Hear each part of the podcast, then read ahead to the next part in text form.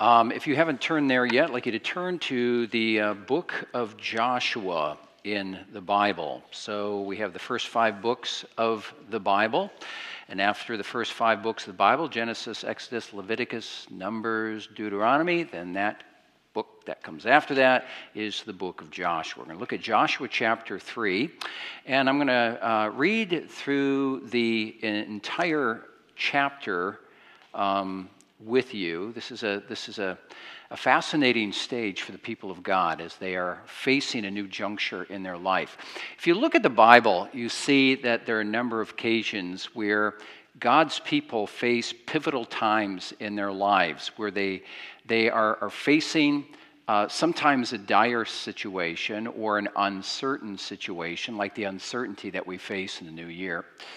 And um, the, the people don't know what's going to happen, but they do know that they need to place their trust in the Lord, whatever befalls them. And that's we're going to be concerning one of those junctures here from Joshua chapter 3. So let's um, begin reading Joshua 3, verse 1.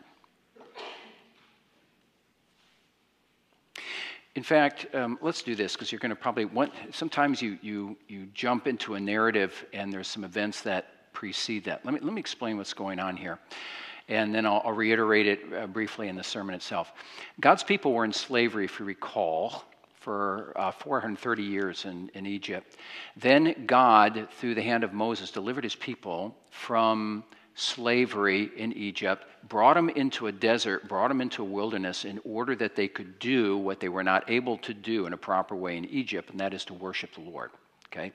So they were in the wilderness and then they wandered, and I'm not going to get into all the reasons why for this, but they wandered in this desert, this wilderness for 40 years, and then they finally came to the point of arriving on what's called the plains of Moab. That was the last place where they would be before entering into the promised land, a land that was promised to their forefather Abraham 500 years before. And now God is fulfilling the promise to his people to go into the promised land. Moses, as the leader of God's people, has died, and now his assistant, his successor, is a man named Joshua, a man of faith. And um, God says to Joshua, Joshua, as I was with Moses, you have to believe that I am with you and I'm with your people. And so I'm not going to leave you. I'm not going to forsake you. I have given this land to you and the people of God, and you have to go in that land and you have to conquer that land. That's what I want you to do. So Joshua believes that. And then what we find is that God places that before the people of Israel too. And God says, as I said to Joshua, so I say to you as well. I want you to believe in me. I want you to trust in me. And I want you to obey me. And what do the people say? Yes, Lord, everything you, we, uh, you say we will do. We're going to do that. So, two spies are sent out to spy out the, the, the promised land in order to do a bit of reconnaissance work because they got to figure out a military strategy in order to take over that land. So, two spies are sent out. They come back eventually uh, after being saved by a woman named Rahab. I'll leave all the details of that out. And they come back and they say to the people, you know what? we can take over that land. There's giants in that land, but we can take over that land. Let's do it. And now the people of God have gathered together and they need to cross a river in order to get into the promised land. What befalls them in the promised land? They don't know yet. All they know is that they got to, like we in the new year, we got to move forward. Okay, you got it? That's the background. All right. Then Joshua rose early in the morning and they set out from Shittim. And they came to the Jordan, he and all the people of Israel, and lodged there before they passed over. At the end of three days, the officers went through the camp and commanded the people. As soon as you see the Ark of the Covenant, I'm going to stop there just a moment, that term, the Ark of the Covenant, is used 10 times in this passage. So you can't understand this passage without understanding the Ark. Okay, I'm going to describe that a little bit later on. As soon as you see the Ark of the Covenant of the Lord your God being carried by the Levitical priests, then you shall set out from your place and follow it. Yet there shall be a distance between you and it about 2,000 cubits in length. Do not come near it in order that you may know the way you are to go, for you have not passed this way before. Then Joshua said to the people, Consecrate yourselves, for tomorrow the Lord will do wonders among you. And Joshua said to the priests, Take up the ark of the covenant and pass on before the people. So They took up the Ark of the Covenant and went before the people. The Lord said to Joshua, Today I will begin to exalt you in the sight of all Israel, that they may know that as I was with Moses, so I will be with you. And as for you, command the priests who bear the Ark of the Covenant, when you come to the brink of the waters of the Jordan, you shall stand still in the Jordan. And Joshua said to the people of Israel, Come here and listen to the words of the Lord your God. And Joshua said, Here is how you shall know that the living God is among you, and that he, without fail, will drive out from before you the Canaanites, the Hittites, the Hivites, the Perizzites, the Girgashites, the Amorites, and the Jebusites. Behold, the ark of the covenant of the Lord of all the earth is passing over before you into the Jordan. Now, therefore, take 12 men from the tribes of Israel, from each tribe a man and when the soles of the feet of the priests, bearing the ark of the Lord, the Lord of all the earth, shall rest in the waters of the Jordan, the waters of the Jordan shall be cut off from flowing, and the waters coming down from above shall stand in one heap. So, when the people set out from their tents to pass over the Jordan, with the priests bearing the ark of the covenant before the people, and as soon as those bearing the ark had come as far as the Jordan, and the feet of the priests bearing the ark were dipped in the brink of the water. Now the Jordan overflows all its banks throughout the time of harvest. The waters coming down from above stood and rose up in a heap very far away at Adam, the city that is beside Zarethan, and those flowing down towards the sea of the Arabah, the salt sea, were completely cut off. And the people passed over opposite Jericho. Now the priests, bearing the ark of the covenant of the Lord, stood firmly on the ground in the midst of the Jordan, and all Israel was passing over on dry ground until all the nation finished passing over the Jordan. That's where the chapter ends. All right, fascinating thing. You know, it is, um, it is a beautiful thing to be a Christian. It really is. It's a, it's, a, it's a comforting thing because, because, because a Christian not only looks at life from a horizontal perspective, in terms of himself or herself and other people around him or her, but the Christian, most fundamentally, views reality not just from a horizontal perspective, but especially from a vertical perspective, in terms of one's relationship with God. And, and that means everything. I know it's a very simple point, but it means everything because when you enter into a new year, it's not just you entering into a new year or understanding that there are people around you, even people that you know and love, that are entering into the new year with you. But when you embrace a vertical perspective, then you understand that it is really not just you and others who enter into the new year, but God enters into the new year with you, behind you, most importantly before you. And I want you to think about that here this afternoon, what it would be like to just kind of cut out the vertical perspective so it's just you entering to the new year. With everything that is unknown, because we always say, right, the new year is foggy indeed. Think what it would be like to enter that new year without an understanding of the fact that God goes with you. And that if you embrace Christ by faith, that it is Jesus who goes with you and who has engraved you in the very palms of his hands, and he will never let you go from his grip. See, that's, that's gospel, right? That's, that's good news. It's good news. We look at that good news here this afternoon. All right. So, um, you know, as I said, let's, let's get into a little bit of the background here again. Um, the, the, people of God are on the plains of Moab, as I said, after being in uh, slavery in Egypt for 430 years. They've, they've gone through a wilderness wandering for about 40 years. It was very difficult. And now, finally, they get to the point of inheriting what is called the promised land. It is known as the land of, it's known by other things, land of Canaan. Uh, it's the land flowing with milk and honey. It's a productive land. It is a beautiful land. It's, it's everything that the people of Israel did not have in Egypt, which wasn't their country. They didn't have it in the wilderness with all the difficulties that were involved in that. They've been waiting and waiting and waiting for a long time. In fact, they have been waiting for this for about 500 years, half a millennium.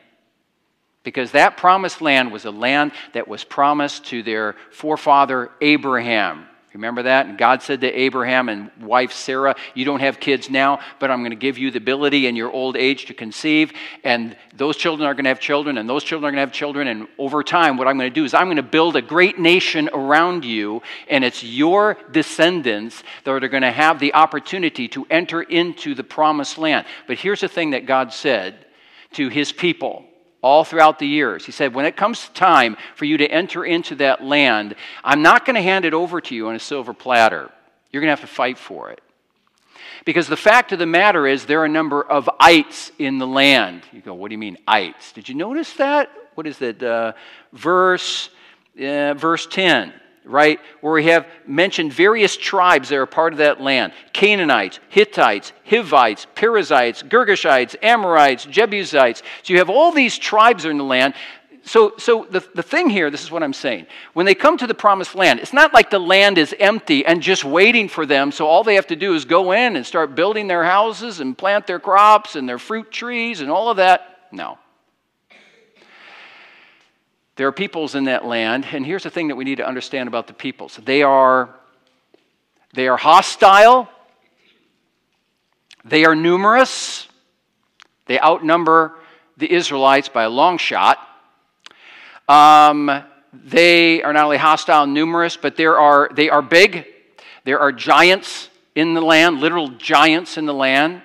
Um, and also, this, probably the, uh, one of the more important things, is um, they are a technologically superior people. Historically, this occurs during the time what we call the Iron Age. So, the ites of this land, the various tribes of this land, at least a number of them, had what we call iron chariots. Now, for us today, that doesn't seem like a big deal, but back then it was. And the people of Israel didn't have any of that. You know, the people of Israel were just a, a, a ragtag group of people. Didn't have much of a fighting history. Everything was going against them when they entered into the promised land, except one thing vertical, they had the Lord. well, that's everything, right?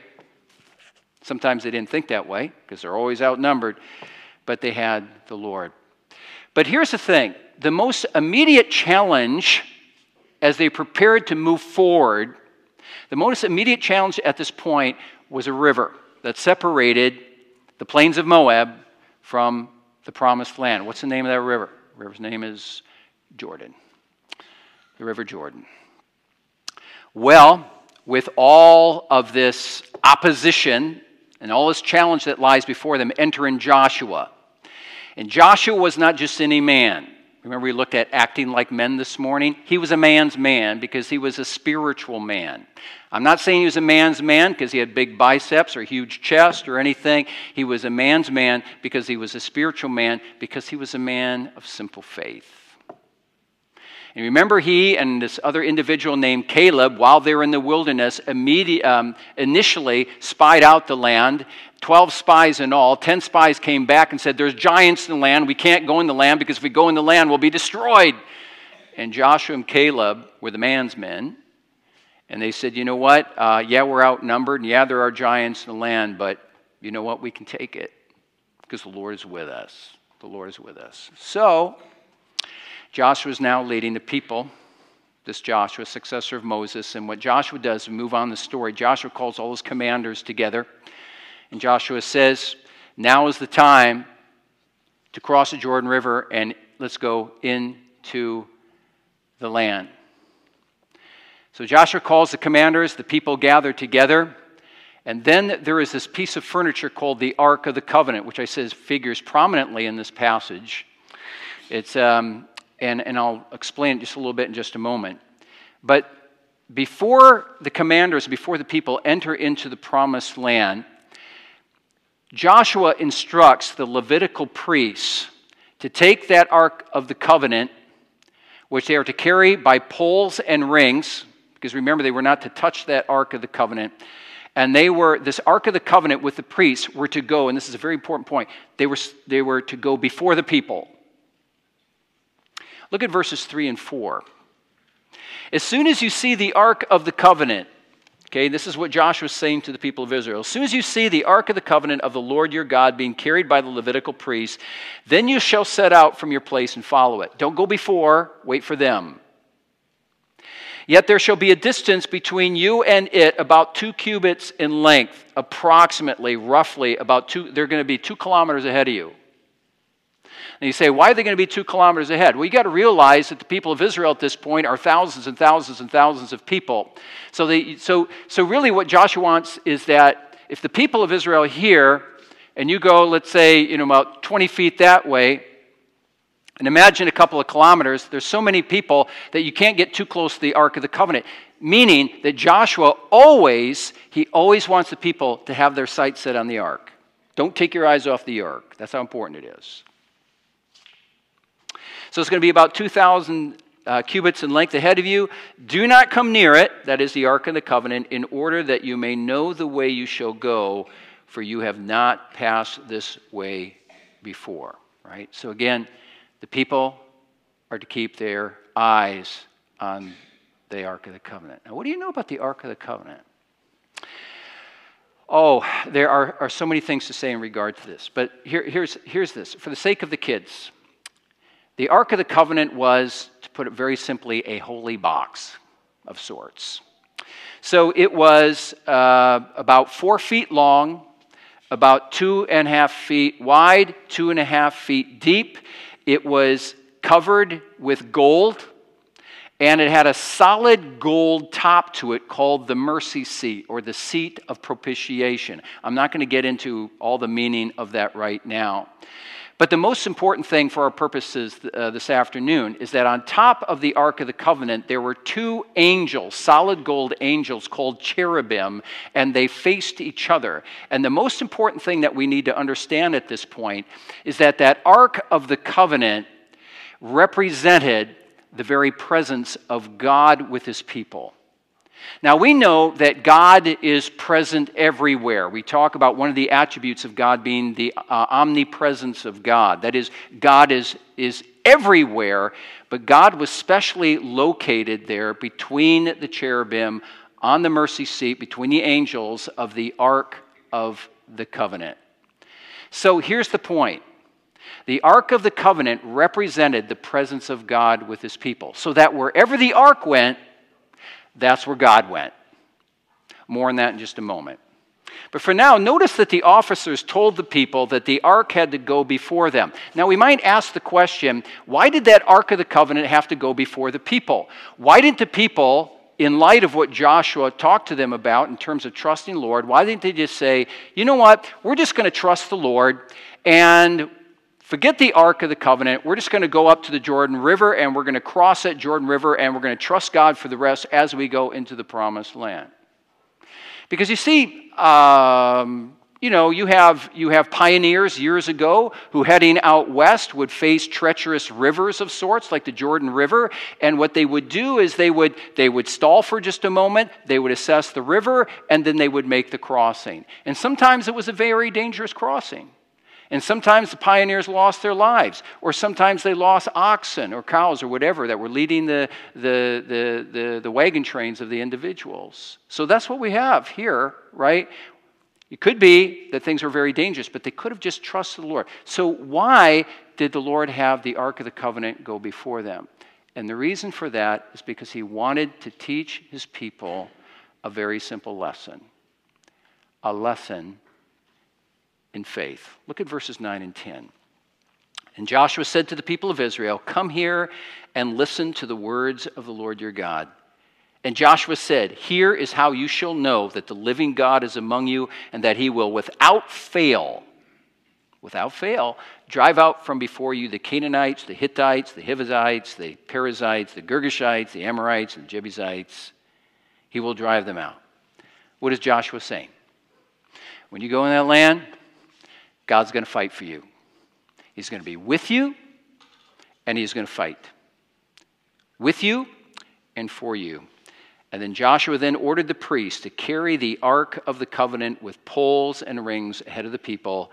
And then he made this promise When that ark of the covenant with the priests goes before you, at some point, the priests are going to put their feet in the water with the ark of the covenant. And when that happens, I promise you this the waters are going to stop flowing, they're going to gather up in a heap, and you will pass through that Jordan River on dry ground verses 14 through 16. So when the people set out from their tents to pass over the Jordan with the priests bearing the ark of the covenant before the people, as soon as those bearing the ark had come as far as the Jordan, and the feet of the priests bearing the ark were dipped in the brink of the water. Now the Jordan overflows all its banks throughout the time of the harvest.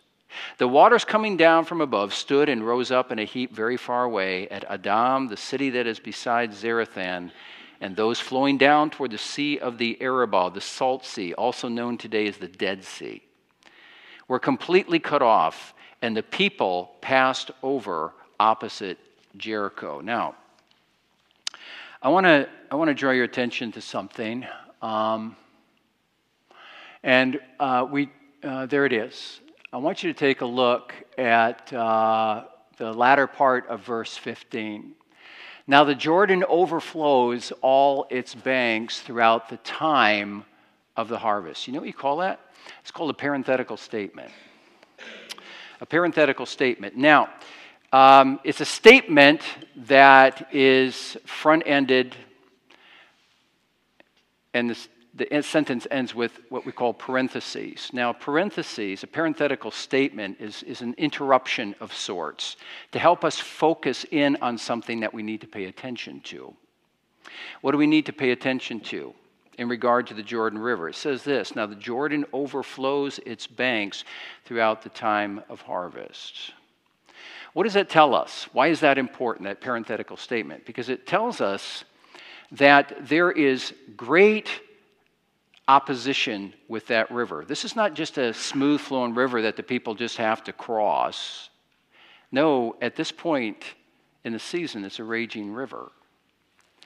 Um, the Jordan River, here, here's a little background on it. The Jordan River was about 100 feet wide, and in various places it was three feet, anywhere from three feet to, uh, to 12 feet deep.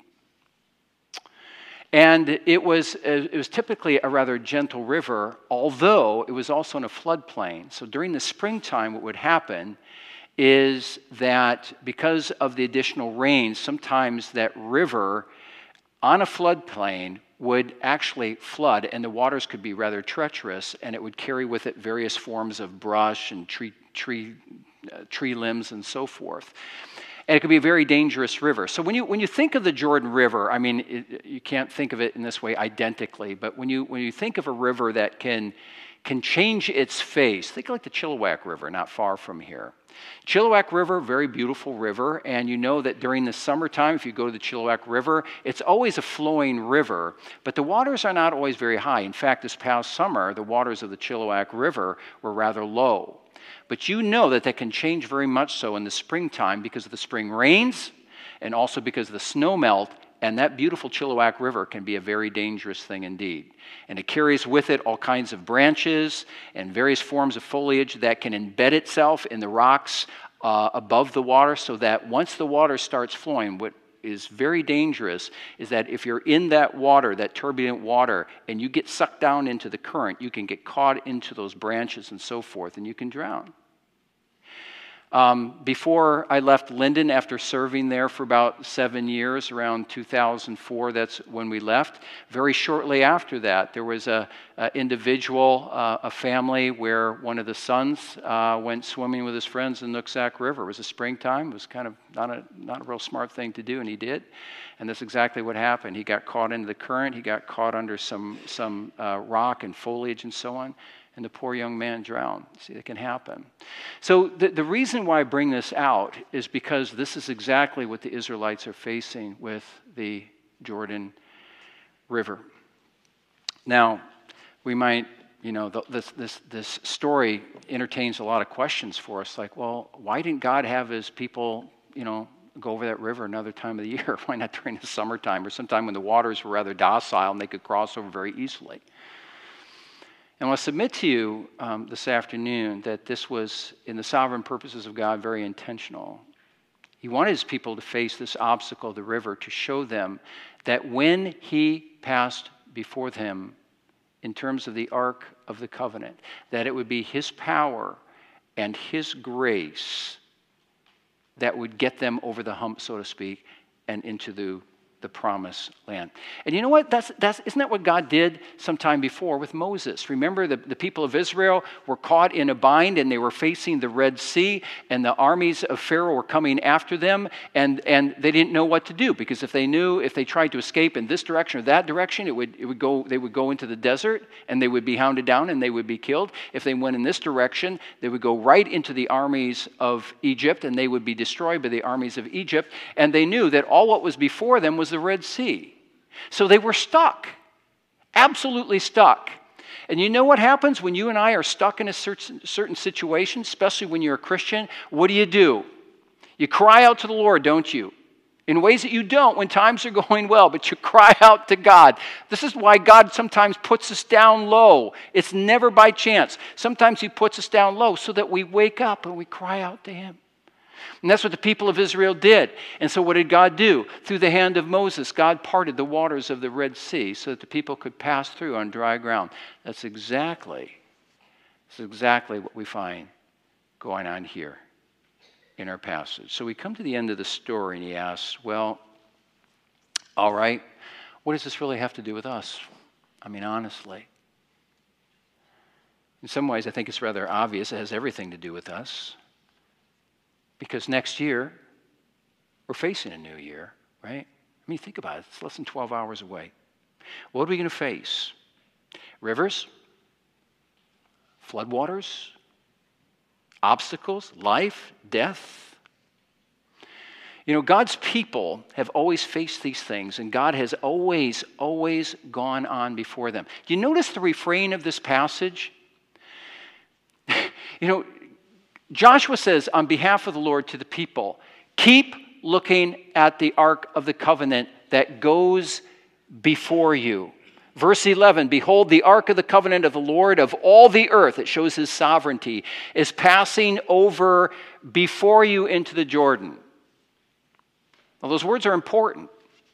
Joshua doesn't say the Lord's presence goes alongside of you, which is comforting enough or the Lord's presence is going to be behind you. So the Lord says, just march forward, I'll be behind you every step of the way. God is everywhere. God is on either side of us, God is before us, but that's not the language that is used here. God goes before his people. And he always goes before his people, not just here, but also as they go into the promised land. So, one last thing, if you happen to have your Bibles, take a look at Joshua chapter 5, verse 13. Same thing. The Lord, it's not like the Lord says, I'll go on before you, and then as soon as they go over the Jordan River, God forgets about them. Uh uh-uh. uh 5 verse 13 When Joshua was by Jericho, he lifted up his eyes and looked. Behold, a man was standing before him with his drawn sword in his hand. And Joshua went to him and said to him, uh, Are you for us or are you for our adversaries? And notice the guy doesn't answer him. He says, No, but I am the commander of the army of the Lord. Now I have come. And Joshua fell on his face to the earth and worshiped and said to him, What does my Lord say to his servant? And the commander of the Lord's army said to Joshua, Take off your sandals from your feet, for the place where you are standing is holy. And Joshua did so. Many commentators believe that this commander of the Lord's army is our ultimate commander in chief, the pre incarnate Christ. And Christ is before his people. And he says, I am the one who is for you. I'm the holy God. Take off your sandals for you are standing on holy ground. He doesn't even say, you know what? I just want to remind you that, you know what? As the pre incarnate Christ, as God has promised to be with you, so I will be with you. And now, okay, follow me. We're going to the promised land. He doesn't even say any of that, but you understand that implicitly, don't you? That he's the commander of the Lord's army and that God always goes before us and God always fights for us. I love those words of, of Jesus on two separate occasions where, as he is about to leave his disciples and ascend into heaven, do you remember what he says? He says, I will not leave you as orphans. For I will give you my spirit, who will be with you and who will be in you forever. And then later on, before Jesus actually ascends into heaven, one of the last words he says to his disciples is this And lo, I am with you even to the end of the age. So I kind of go back to the beginning where I talk about the horizontal and the vertical. When someone does not embrace Christ, all they got is the vertical. When someone embraces Christ, when they become a Christian, they become a follower of Jesus Christ, all of a sudden the horizontal is added by the vertical. In fact, that vertical takes precedence in their life, and they realize, you know what? At any time in my life, but especially now as we face the new year, God is with me, and He will never let me go. So, Christ goes before us, and like our ancestors, He promises to perform great wonders as we place our faith in Him. Great wonders Yes, even in the midst of sorrows, great wonders, sometimes in the midst of challenges and fears, but also great wonders that encourage us. Two, keep pressing on. Where? To the promised land. Our promised land is not a physical piece of land called land of Canaan. Our promised land is glory. And the Lord says, as you go into the new year, you're one step closer to glory. And that's going to be your final destination. Look forward to that and know that every step of the way, I am with you. I am not just alongside of you or back of you, but I go before you. And that, my friends, is the comfort of the blessing of the Lord as we go into the new year. Yeah? Let's pray together. Heavenly Father, oh, Lord, thank you that we're not alone. Thank you that we are not homeless. Thank you that we are not orphans. But Lord, thank you that through Jesus and faith in Jesus, we are adopted into your family and you call us your own. That is so wonderful and it is so comforting. And we know that when we are yours, oh, you will never let us go. In fact, we will be yours for eternity. Help us to keep that in mind, Lord, as we face a coming year. And Lord, as no doubt some of us will experience, we're going to face some real hardships in this coming year. Not to sound negative, Lord, we, we, we, we trust that you give us great blessings and great answers to prayer, but there are going to be challenges, Lord, for we live in a fallen world. Help us to remember that even in the midst of those challenges, those floodwaters of the Jordan, so to speak, that you have not left us alone, but you are with us and you go before us. We pray this all in Jesus' name. Amen.